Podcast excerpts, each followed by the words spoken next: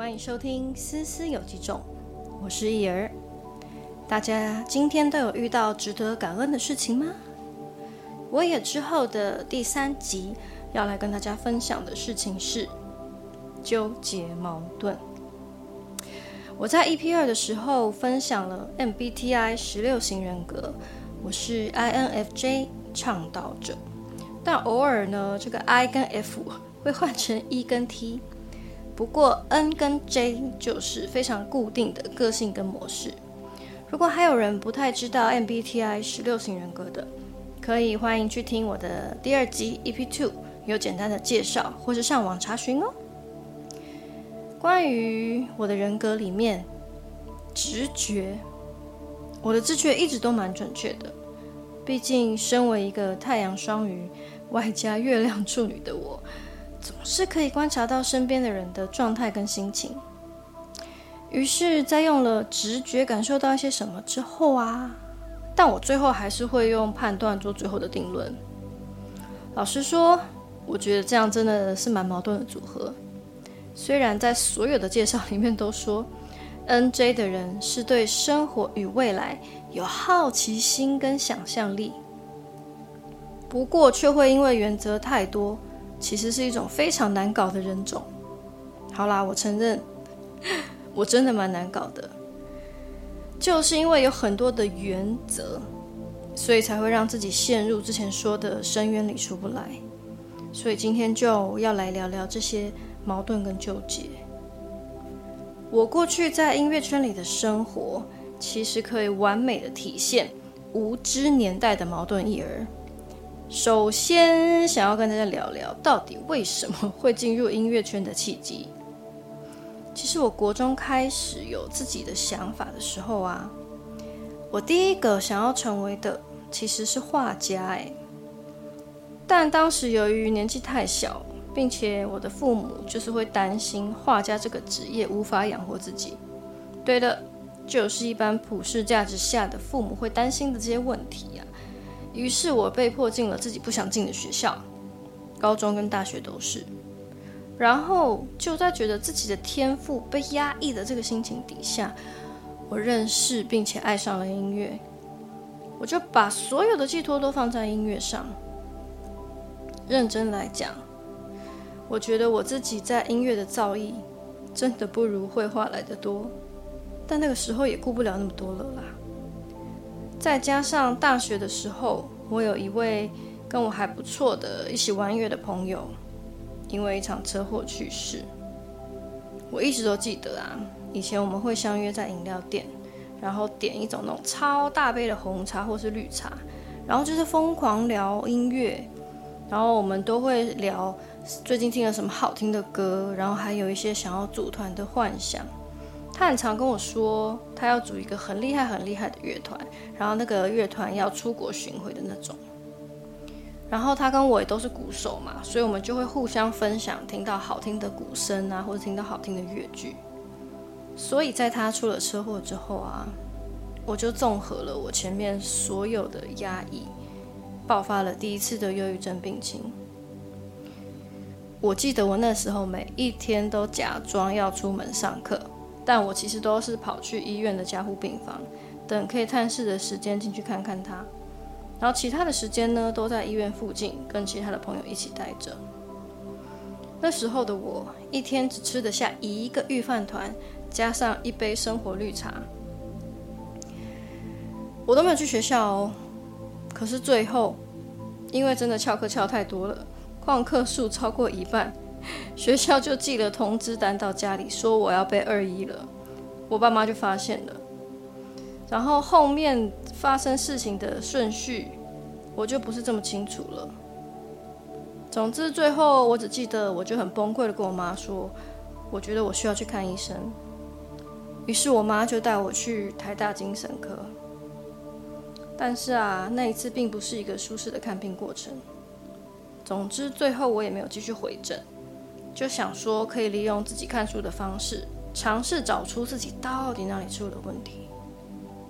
啊，都还没有找到自己忧郁症的缘故，事情就接踵而来。对的，就是发生了你们知道的那件事。我在最近也有跟一些朋友聊天，聊到这件事。那我当然也是把原因又要好好的重复讲了一次啦。关于大家最常有的问题，我为什么当下不说？又为什么现在要说？然后当然还有所有的矛盾跟纠结。我想来想去，最重要的原因，真的就是生活与工作的关系。我在开始有这个正确的意识。知道自己有能力选择工作环境跟转换跑道之前啊，我的思想教育一直都是那种精英教育。什么是精英教育呢？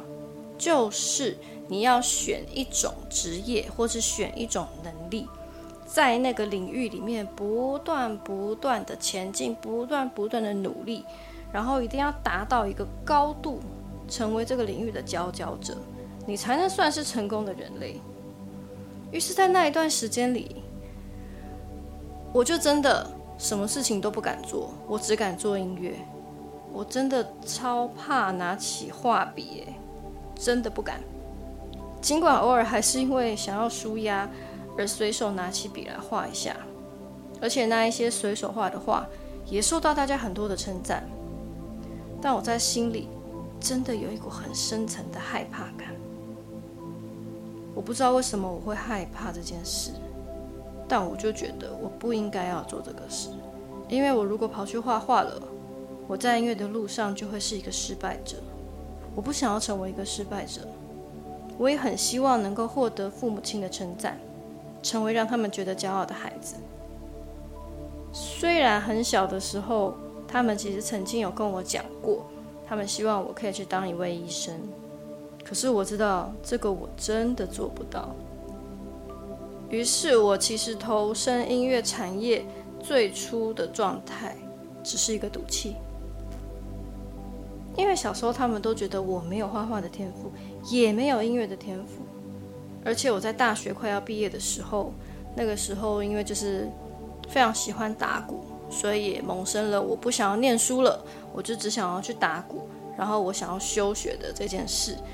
也因为这件事情，我跟家人大吵了一架。我永远都记得，我爸在那个时候跟我说：“你只要拿到大学的毕业证书，你以后要做什么，我都再也不管你。”所以那个时候，我就真的冲着这一句话，我就决定，我毕业后我一定要进入音乐产业玩音乐。那个时候啊，我的世界是非常狭隘的、矛盾的、混乱的、黑暗的。于是你们就可想而知啦，在这样想要证明给自己家人看，并且又是自己选择的产业下，当时的我以为我真的没有任何其他的选择了，我只能硬着头皮走下去啊，把那些我认为不舒适的事情全部都藏起来、埋起来就好。我那时候常想，如果我告诉他们我在做音乐的过程中，发生了这一件事，他们会怎么看待我？他们会对我说什么？他们一定会说：“我就告诉过你不要走这一行了，你就是偏偏要走这一行。你看，被我说中了吧？叫你要听我的，你就是不听啊！你是不是活该？啊，既然这是你自己选的，遇到这种事情你还要哭？哭什么哭？你活该让自己变成这样，你就得自己承受。”我真的是到很后期的心智慢慢成熟了之后，我才知道这种事情真的是每一个行业都会有的。在这个情感流动丰富的音乐产业下，或许感觉几率比较高，但是经过这个 Me Too 的响应证实，真的是每一个产业都会有这样的事情发生。这其实是显示人类教育跟环境影响造成的性格扭曲，某个层面上跟产业没有绝对的关系。但我在以前无知的脑袋里，怎么可能会想清楚这件事呢？除了这些原因，很多时候我也在想，我讲出这件事情到底目的跟意义为何？我是想要获得别人的安慰吗？好像也没有。还是我是想要惩罚那个人呢？在当初思虑匮乏的时候，我完全想不到我可以利用自己的经验值去保护别人的想法，因为那个时候都自顾不暇了。这时候我想要提到 INFJ 的一个个性啊，我们真的、真的、真的。超不喜欢伤害别人，尽管自己遍体鳞伤，也真的不想因为自己的一些决定或是一些话语而伤害别人。虽然所有人都跟我说这件事情我没有任何的错，所以综合这样状况，我怎么可能说得出来？然后我的矛盾跟纠结。就一直不断的打架，直到二零一八年。至于在这个事件细节的部分，我就不多说了。我这一集比较想要关注在这个纠结与解开这些纠结的过程。这真的是一条非常漫长的路。虽然有朋友说他觉得我已经算是很快就解开心结了。总之，解开纠结的过程。我真的觉得我很像鬼打墙一样，就是认清跟认识真实的自己。不说出来的理由啊，其实不外乎就是在意别人的眼光，跟生活圈非常小，然后你不晓得你讲出来之后，你的工作会不会受到影响。当然还有很多身边你爱的人，你会很在意他的观感。重点就是自己对自己价值的崩坏。以前的我其实完全看不清，我不用在意别人的看法，我光明磊落，宇宙会给我公道的。还有，生活圈与工作的选择性真的很广，不要再被普世价值绑架了。你拥有的天赋还有很多，不是做音乐根本没关系，因为你的良善跟很好的能力。总是值得被赞赏跟喜爱。还有最重要的，身边的人如果因为这件事情不爱你了，那刚好切一切啦，因为他们不是真的爱你这一个人，不要也罢，滚。当我知道我是认真的，不想伤害任何一个人，而导致自己伤害自己。导致我放任他去伤害别人，所以在我开始阅读大量的心理学书籍，渐渐的梳理自己的个性啊、价值观跟天赋后，这一切就豁然开朗了。当然啦，把这件事情说出来的时候，难免会有很多的情绪波动，但大家也不要害怕情绪。因为你要知道，所有人拥有的情绪，其实都是要来保护我们自己的，所以我们一定要好好认识，并且珍惜自己的情绪由来。关于探索情绪这件事情，我应该也会在后面慢慢慢慢的跟大家分享更多的小知识，或者是更多我自己的经验。而经历了这些事情后，我才发现，所有矛盾与纠结的由来，都是出于对自己的疑惑所导致的。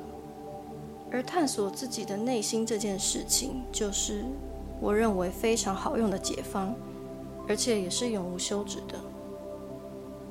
不过啊，其实我也觉得不用真的太严肃的看待这些事情啦。假设你觉得。这些矛盾跟纠结没有真的影响生活非常多，我倒觉得也不用对自己太严厉。但是如果你认为这件事情真的已经影响生活了，我非常建议大家可以试试看这个方式，能不能让自己拥有更加稳定跟平静的情绪咯。好啦，今天的分享就到这边。思思有几种关心大家的身心灵健康，我们下集见喽，拜拜。